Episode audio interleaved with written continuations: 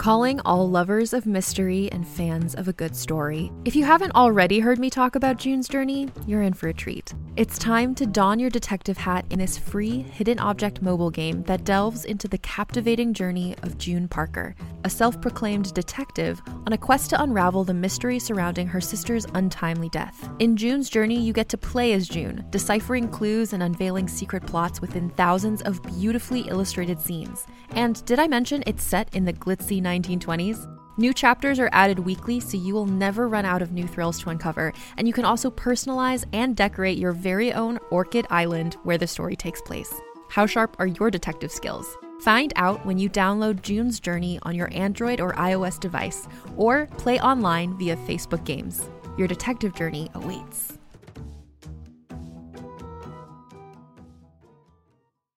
Greetings, adventurers. Today we're excited to introduce you to a new story Dark Dice, a horror podcast that blurs the line between actual play and audio drama, where the story is determined by the roll of the dice. Six adventurers embark on a journey into the ruinous domain of the Nameless God. They will never be the same again. One of the players is not what they seem after a doppelganger, a creature that can assume the form and voice of whatever it kills, infiltrates the team. As the players are picked off and replaced one at a time, can they figure out who the monster is before it's too late? Can you? Here's a quick example of what our show sounds like. The uh, shambler with the jar of liquid inside of him. Soren Arkwright let loose an arrow that cracked the glass, passing through the spine of the creature. The shambler still managed to maintain its forward momentum, but stumbled as it eagerly tried to bite and swipe at Soren, landing near his feet. As Jeff Goldblum has now joined our cast, Dark Dice is available however you listen to podcasts.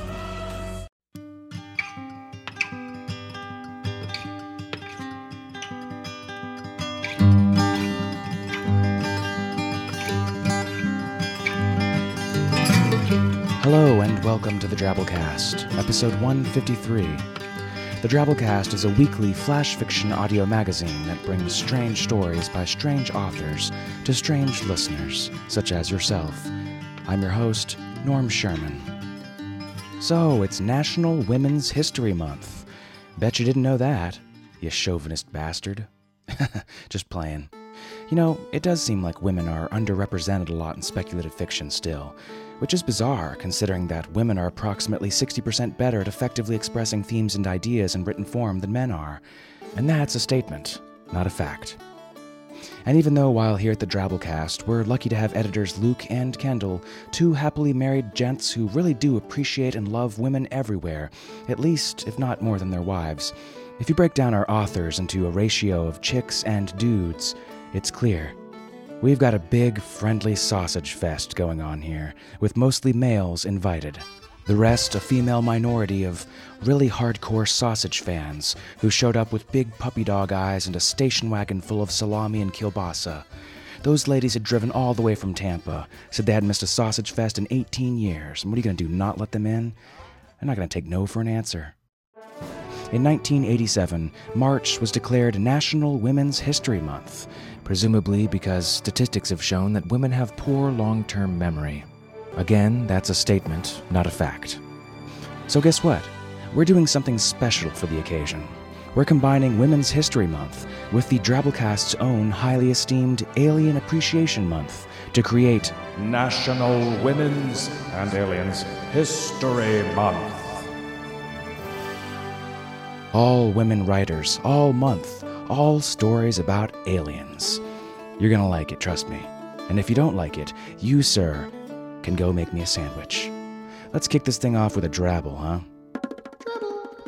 Drabbles are stories exactly 100 words. Send yours into drabblecast at yahoo.com.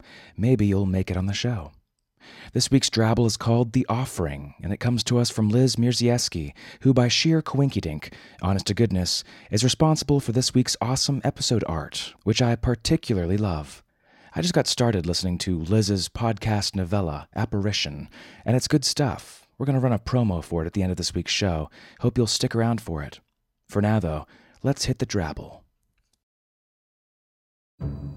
Shuffling through the dumpster, I find the little bits of rind, grounds, and spoiled meat. I slather them onto my coat yet again and search the next dumpster, and the next. Foolish people, throwing away that which is so desired by the others. Each dumpster yields its treasures, and my coat's covering is complete. Colors blend, the odors mingle.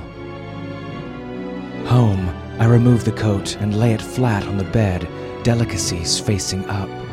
Naked and oiled, I roll, becoming one with the offering, and I wait for them to come and feast. Like each night that has come before.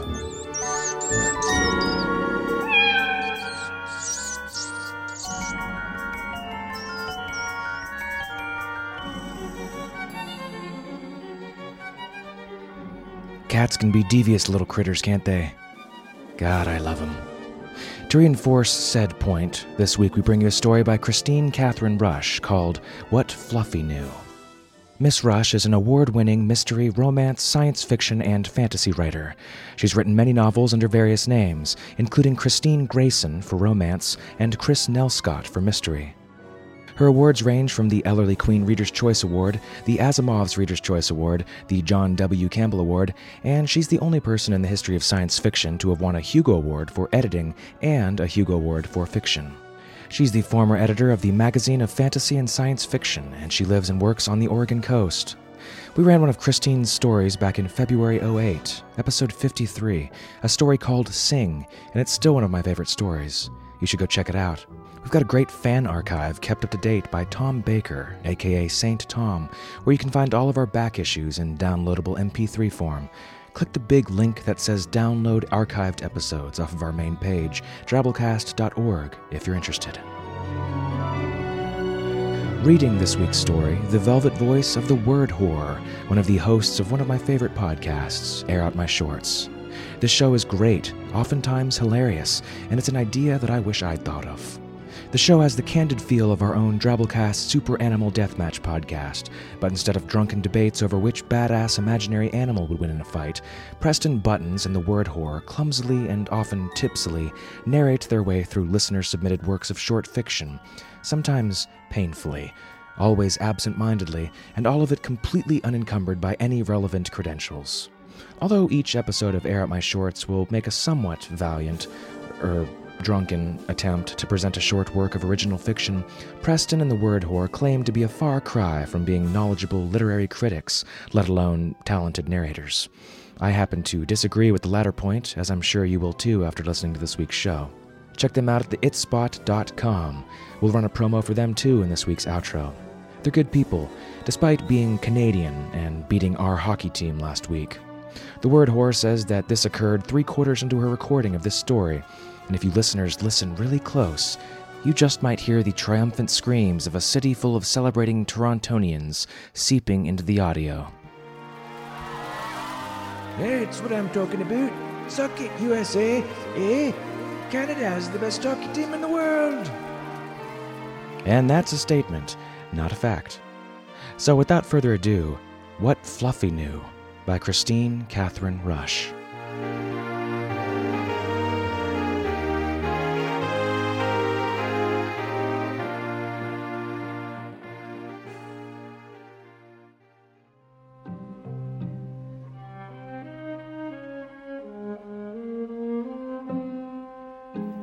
Fluffy knew she was a princess. Her person told her so, and Fluffy herself could see it in her white, white fur, her long, elegant whiskers, and her dainty paws. Fluffy had a soft bed that smelled of cedar. She had as much food as she wanted. People came to her house, and when she presented herself, they all spoke in awe of her beauty and petted her gingerly, as if they couldn't believe they were allowed to touch her sacred body. She bumped them gently to let them know that petting was preferred in her kingdom, and they usually responded with a laugh and a good ear rub. Life was good. It didn't even matter that her people occasionally took in other cats. There had been other cats in her life as long as she was alive. She knew, however, that they weren't as great as she was.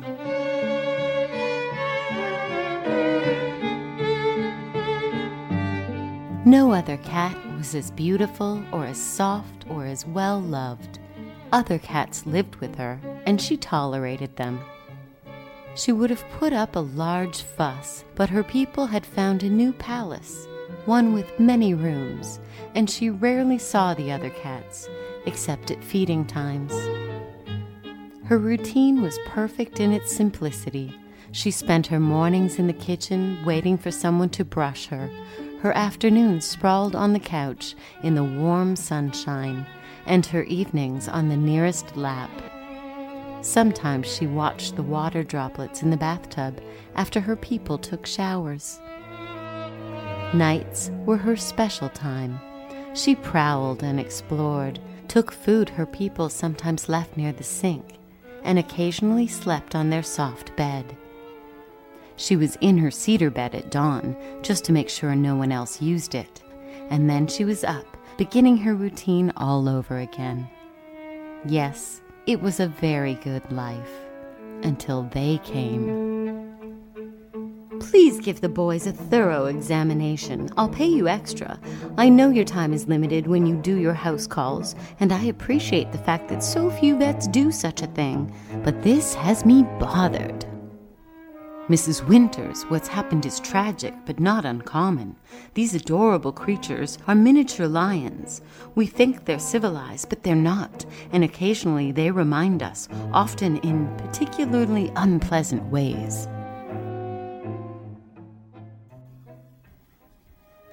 They seemed to know who the weak ones were. Later, Fluffy found herself wondering if she had known what they were going to do. Would she have crushed them on that first day? Would she have stopped them? They were, after all, little bigger than a flea. But even fleas were hard to kill, weren't they? She had had fleas as a kitten before she was elevated to her proper position, and she remembered the sudden sharp pain of the bite, the uncontrollable urge to scratch, the impossibility of catching a flea between your teeth. So perhaps she wouldn't have been able to do anything, even if she had been paying attention, even if she had tried to stop the problem on the day it had started. They went for her littermate, Streaker, and his little friend, Rook. Streaker's royal blood was diluted by his street tough father, a swaggering Tom that Fluffy barely remembered from her kittenhood. Her own father was a sweet white cat, a little on the fat side, just as her mother was. A pedigree pair, her former people used to say. The litter, they said to the people who would become her people, was ruined by the black and white kitten. A Tom had gotten to their precious girl at the right time, so they had to give the kittens away, unable to prove the purity of their bloodline. Her people didn't care. They liked the black and white kitten with the impish streak, and they named him Streaker because he liked to run from one end of the house to the other for no apparent reason. He refused to show her the proper respect, slapping at her when she got in his way, or demanding that she give up her food.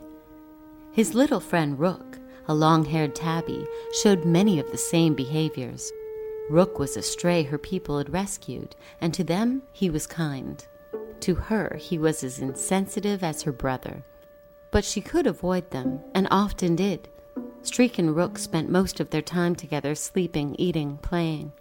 She spent most of her time with her human companions, as it should be. So, the afternoon they appeared, she thought nothing of it. Yes, but they've never done anything like this before. I'm beginning to wonder if something's wrong. Trust me, Mrs. Winters. We get complaints like this all the time when house cats show their animal natures. There's nothing wrong. It was summer. Her favorite window was open, the one overlooking the garden and the birds. She could smell flowers, which sometimes made her sneeze, other cats, which always made her curious, and birds, which usually made her want to be slightly energetic in a wholly disgusting way. She, as her people always told her, was a princess and didn't have to kill her own food. The boys, as her people called Streaker and Rook, didn't quite understand that, but the other two cats, Starlight and Cupcake, did. They preferred to sleep and eat just as she did, and fortunately for her, weren't as good at attracting pets. She had been asleep in the sun below her favorite window when they arrived. Rook and Streaker were sprawled in the door playing their nasty little game, Trap Fluffy. If she hissed at them, they would jump on her and pull at her fur. If she pretended not to notice, they would leave her alone and eventually grow tired of the game. She had decided not to notice, and the hot sun had put her to sleep. A slight whirring sound woke her up. She sat up, stretched, and saw a tiny machine, rather like the ones her people watched on the box in the living room. A round machine that had doors and windows too tiny for any cat to use. The fur rose on the back of her neck, and she felt a hiss start in the back of her throat. But something warned her not to hiss. She didn't want to call attention to herself. Instead, she slipped beneath the couch and watched. The little door opened, and tiny human shaped creatures emerged. They were no bigger than ants. They spoke a strange language, stranger than the one her people used. It was much harder to understand. The creatures had other creatures held by silver threads, leashes as thin as spider webs and nearly as invisible. Fluffy watched as the bigger creatures unhooked the leashes, snapped their fingers, and pointed toward the door. The smaller creatures flew across the room like tiny flies on a mission. The larger creatures went back through the door. Fluffy heard a whirring sound, and the tiny machine was gone. She adjusted her position under the couch and saw the small creatures fly into Rook's left ear. Another group of them flew into Streaker's right ear. And then the terror began. What about an alien virus? Mrs. Winters, don't use that tone with me, Doctor. I've been doing some reading. Tabloids. They mentioned it on CNN. They said that ever since those tiny spaceships landed, there's no proof that those are spaceships, Mrs. Winters. Animals have been acting strangely. You told me yourself last month when you gave Cupcake her shots that all sorts of strange things were happening to the animals in town. I was talking about illnesses. Well, so am I. Rook and Streaker haven't been acting normally, and I'm really worried about the other cats. Rook let out a yelp, like a cat in severe pain, and Streaker shook his head as if something were biting him. Then they ran in opposite directions, and Fluffy didn't see them for the rest of the day. Of course, she had to go back to sleep.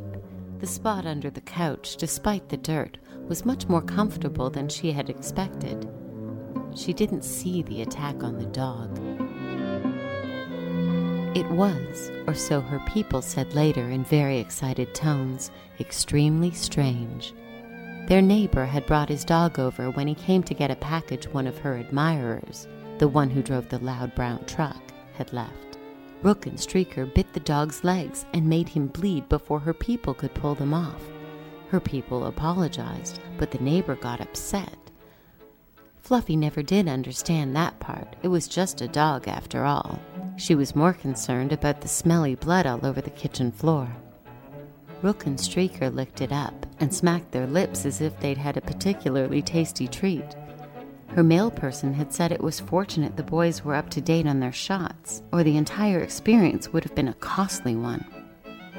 The other cats chalked it up to dog phobia, but Fluffy didn't. She saw the look in their eyes. She had been their target many times, and she had never seen them look so sad after an attack. Usually they were gleeful. Instead, they smacked their lips and scratched their eyes, and when they finally fell asleep, they whined. A lot. One article in the local paper said a university researcher thought that the aliens were experimenting on mammals as test cases before they started experimenting on humans. Mrs. Winters, really. I know it sounds silly, but after what the boys did, I'm looking for any explanation. Please, Doctor, just take a few moments, examine them. For the first three days, they tried to get outside, but her people were too fast for them. The boys were getting older and were well fed and didn't move as fast as they used to. Their people stopped them at the door every time, usually with a foot blocking their way, and then they turned their attention on the other cats. Cupcake, the obese Persian who wanted Fluffy's spot as princess of the house, found a hiding spot behind the dryer. Fluffy stayed close to her people because she knew the boys wouldn't attack her in public. But Starlight, the black and gold stray, wasn't so lucky. The boys cornered Starlight behind the toilet and had ripped out her throat before their people could stop it. Their male person took the boys and threw them in cat carriers. Their female person tried to save Starlight. She bundled her in a towel and took her to the emergency vet, a place Fluffy had fortunately never seen. The boys spent the night in cages in the garage. Their people promised a mobile vet visit in the morning. Cupcake slept well for the first time in a week. Fluffy woke once and shivered. The boys were wailing as if they had seen the end of the world. All right, Mrs. Winters, I'll examine them. But before I do, let me be blunt. Starlight was a very old, malnourished stray. She wasn't part of your cat family. Yes, she was. Not to the cats. And it might not have mattered even if they had known her well. Cats live in prides and have hierarchies. And one rule that exists from lions to barn cats is that the alpha male destroys the weak so that the rest have enough to eat. They have enough to eat. It doesn't matter. It's in the genetic code. We've taken in strays before, and they've never, you know, killed the cat. Maybe the other strays weren't as sick. You don't think you'll find anything, do you? No. Fluffy hated puzzles, and she really didn't like the boys. They harassed her and didn't give her the respect that royalty deserved. But she didn't like to hear anyone cry either. And her person was right.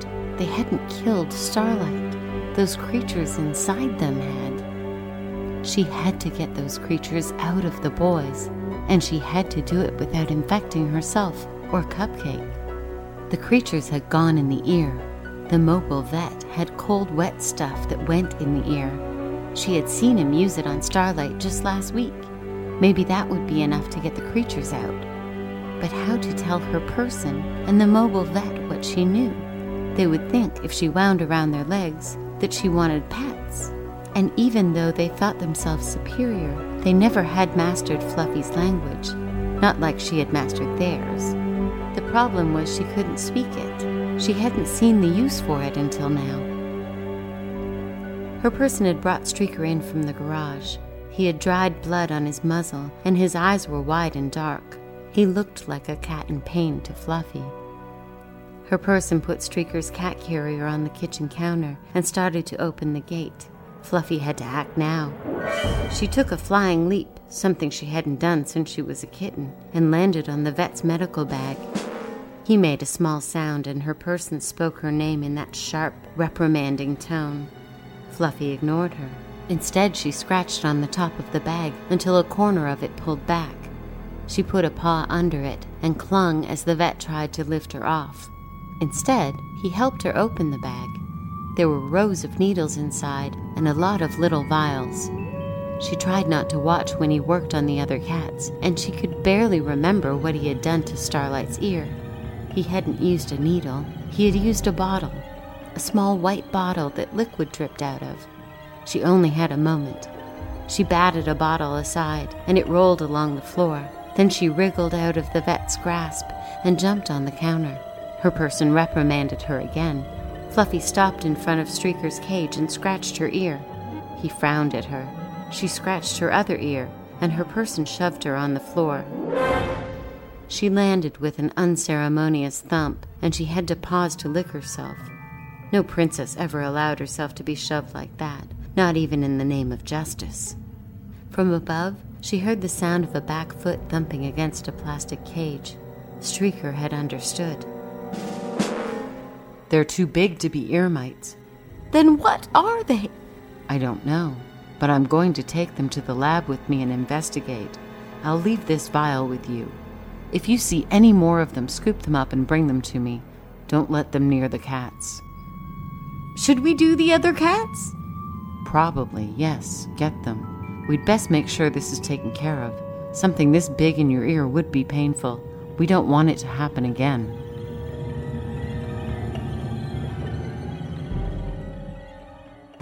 For her trouble, she was grabbed, held by the scruff of the neck, and had cold liquid shoved down her ear, with instructions to have the same procedure repeated until the liquid was gone. Both the vet and her person were pleased to see that no creatures came out of her ears, and then they went off to find Cupcake. Streaker looked at her from his cage. She looked back. His eyes closed slowly.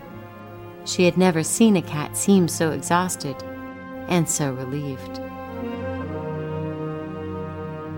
Doctor? Hmm? Are those bugs what made my boys kill Starlight? I can't answer that for sure, Mrs. Winters. I don't know what these bugs are or what they do. But the boys, will they hurt my other cats? Cats aren't like dogs, Mrs. Winters. Once dogs get a taste for blood, they usually must be kept outside or destroyed. Cats, the thing that your cats did, is natural. They hurt things one minute and cuddle their owner the next. Will your cats be the same loving creatures you've always known? Of course. Will they hurt Cupcake and Fluffy? Not unless they get so sick they're a threat to the pride. I would say that you separate your cats in the future when one of them gets ill. That'll ensure something like this will never happen again. So I can let them have the run of the house and they won't hurt anyone again? If you follow my instructions. I will. Oh, oh, Doctor, how will I ever forgive them for Starlight? Realize they're not human and that human laws don't apply. What they did was right in the feline world. That doesn't work for me.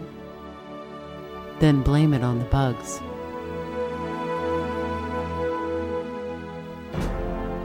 Three days later, Fluffy was asleep in the sun beneath her favorite window. The boys were cuddled on the couch, still exhausted from their ordeal. A whir woke Fluffy up. She rolled over and saw the tiny machine on the windowsill. The little door opened, and the bigger creatures came out. They held tiny whistles in their hands. The high pitched sound woke up the boys. They glanced at Fluffy. She glanced at them. Then she reached up with one paw and knocked the machines and the bigger creatures off the sill. The boys jumped down beside her and the hunt began. It was Rook who discovered that if you bit one of the creatures halfway between its head and its feet and then threw it against the wall, it didn't move again. Streaker discovered that a paw through the door crushed the little machines. But Fluffy was the one who figured out how to knock down the machines mid flight. Fluffy who figured out how to dodge the tiny rays of light that hurt more than a needle's prick. Fluffy who figured out how to flush the machines down the toilet so they would be gone for good. Because Fluffy knew if the creatures and their tiny machines succeeded in taking over Rook and Streaker, they might take over her. And if they took over her and discovered how wonderful her life was, it wouldn't be long before they sent for more little machines and sent bugs into the ears of her people. And once they had control of her people, they had control of the entire world. And Fluffy couldn't let that happen. In this world, she was a princess, and she would remain a princess, even if it meant dirtying her paws to do so. The creatures hadn't known what they were up against, but Fluffy knew, and Fluffy won, just like she knew she would.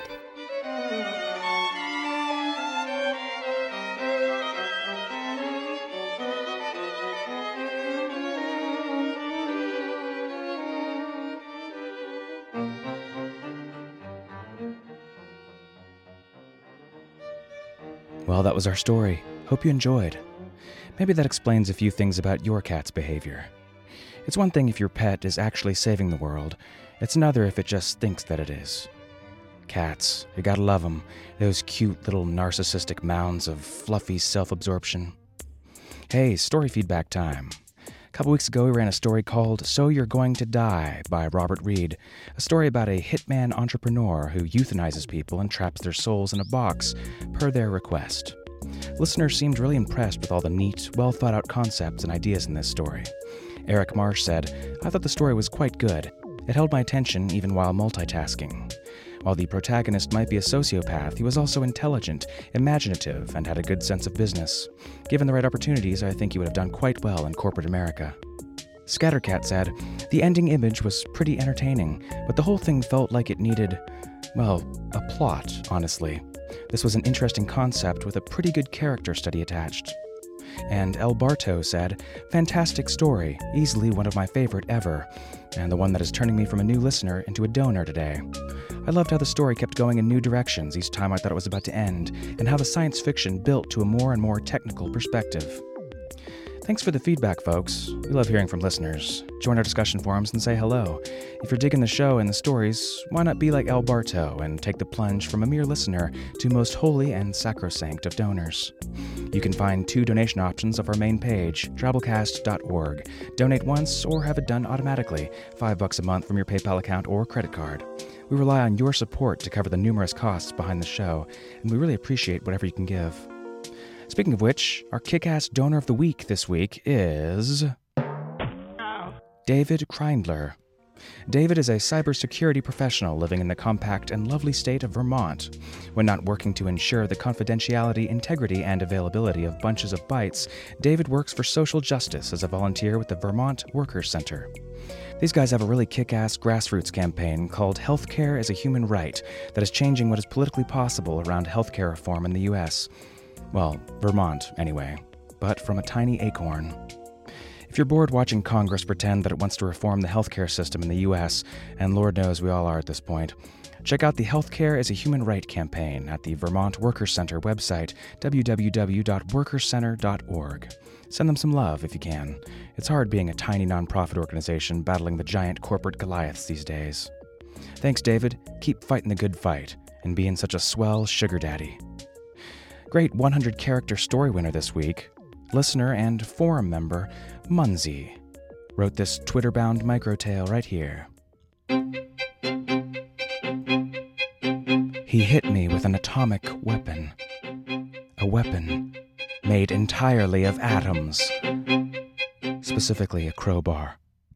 It hurt like a son of a bitch. Think you can write a good story with only 100 characters?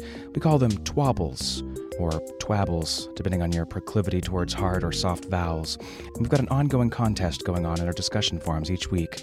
Write one, post it, see how it sails. So, I mentioned some promos earlier. First, the promo for Liz Mierzejewski's podcast novel, Apparition, which you should certainly check out if you're currently trying to fill gig space on your portable MP3 player. She reads the story herself, and it's presented by Rose Garden Media. You can easily find it by doing a podcast search for Apparition on iTunes. It's the first one that pops up. When Amelia Connor is run down and killed in the middle of the night, she finds herself trapped between the worlds of the living and the dead.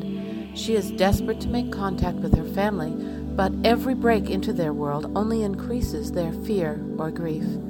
As Amelia tries to come to terms with her death, her husband Jim is in denial over their failing marriage, their daughter's health, and his own anger. Kimberly, their teenage daughter, just wants answers. Amelia's journey takes her from the accident site to her gravesite, but only by confronting the difficult truths in her own life will she save herself and those she's left behind. Listen to Apparition, a novel written and read by Liz Mierzejewski at rosengardenmedia.com or Download it from iTunes. Next, a promo for one of my personal faves. Back in the day, oh, four years ago, this podcast was one of the first couple I ever started listening to after finding out what a podcast was, and it's the only one that's stuck since. TheItSpot.com. Did you get that hair out of your throat? No, it's still there. Rev Up Review reports. Listen at your own risk. You wanted to lay me on fire. Treat me bad. You Call me a slut. Funky Radio says she is a pain in the fucking ass. Preston Buttons is a twat. Let us air out your short stories of 800 words or less. Send them to shorts at theitspot.com. My big beast breaks out. Look out. I'm comfortable with my level of geekness. What the fuck is going on with you? Air out my shorts with Preston Buttons and the word whore. He's very jealous of my ass. Good stuff. Well, that's our show. We'll see you next week, weirdos. Remember, the show is produced under Creative Commons Attribution Non Commercial No Derivatives License, which means you can share it freely, just don't change it or sell it. Our staff is made up of co editors Kendall Marchman, Luke Coddington, and yours truly, Norm Sherman, reminding you to blame it on the bugs.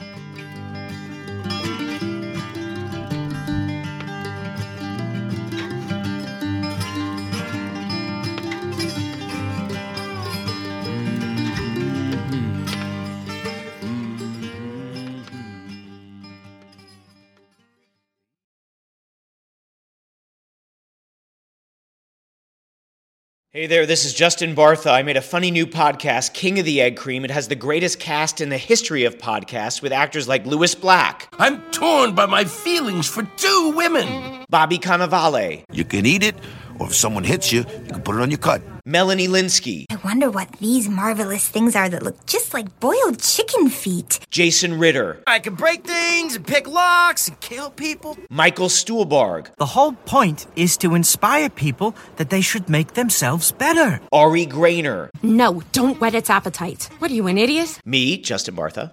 That's not just any egg cream, that's a Lemke's special. And all narrated by the hilarious Richard Kind. This is the story of Harry Dalowitz and how he rose from nothing to become New York's King of the Egg Cream.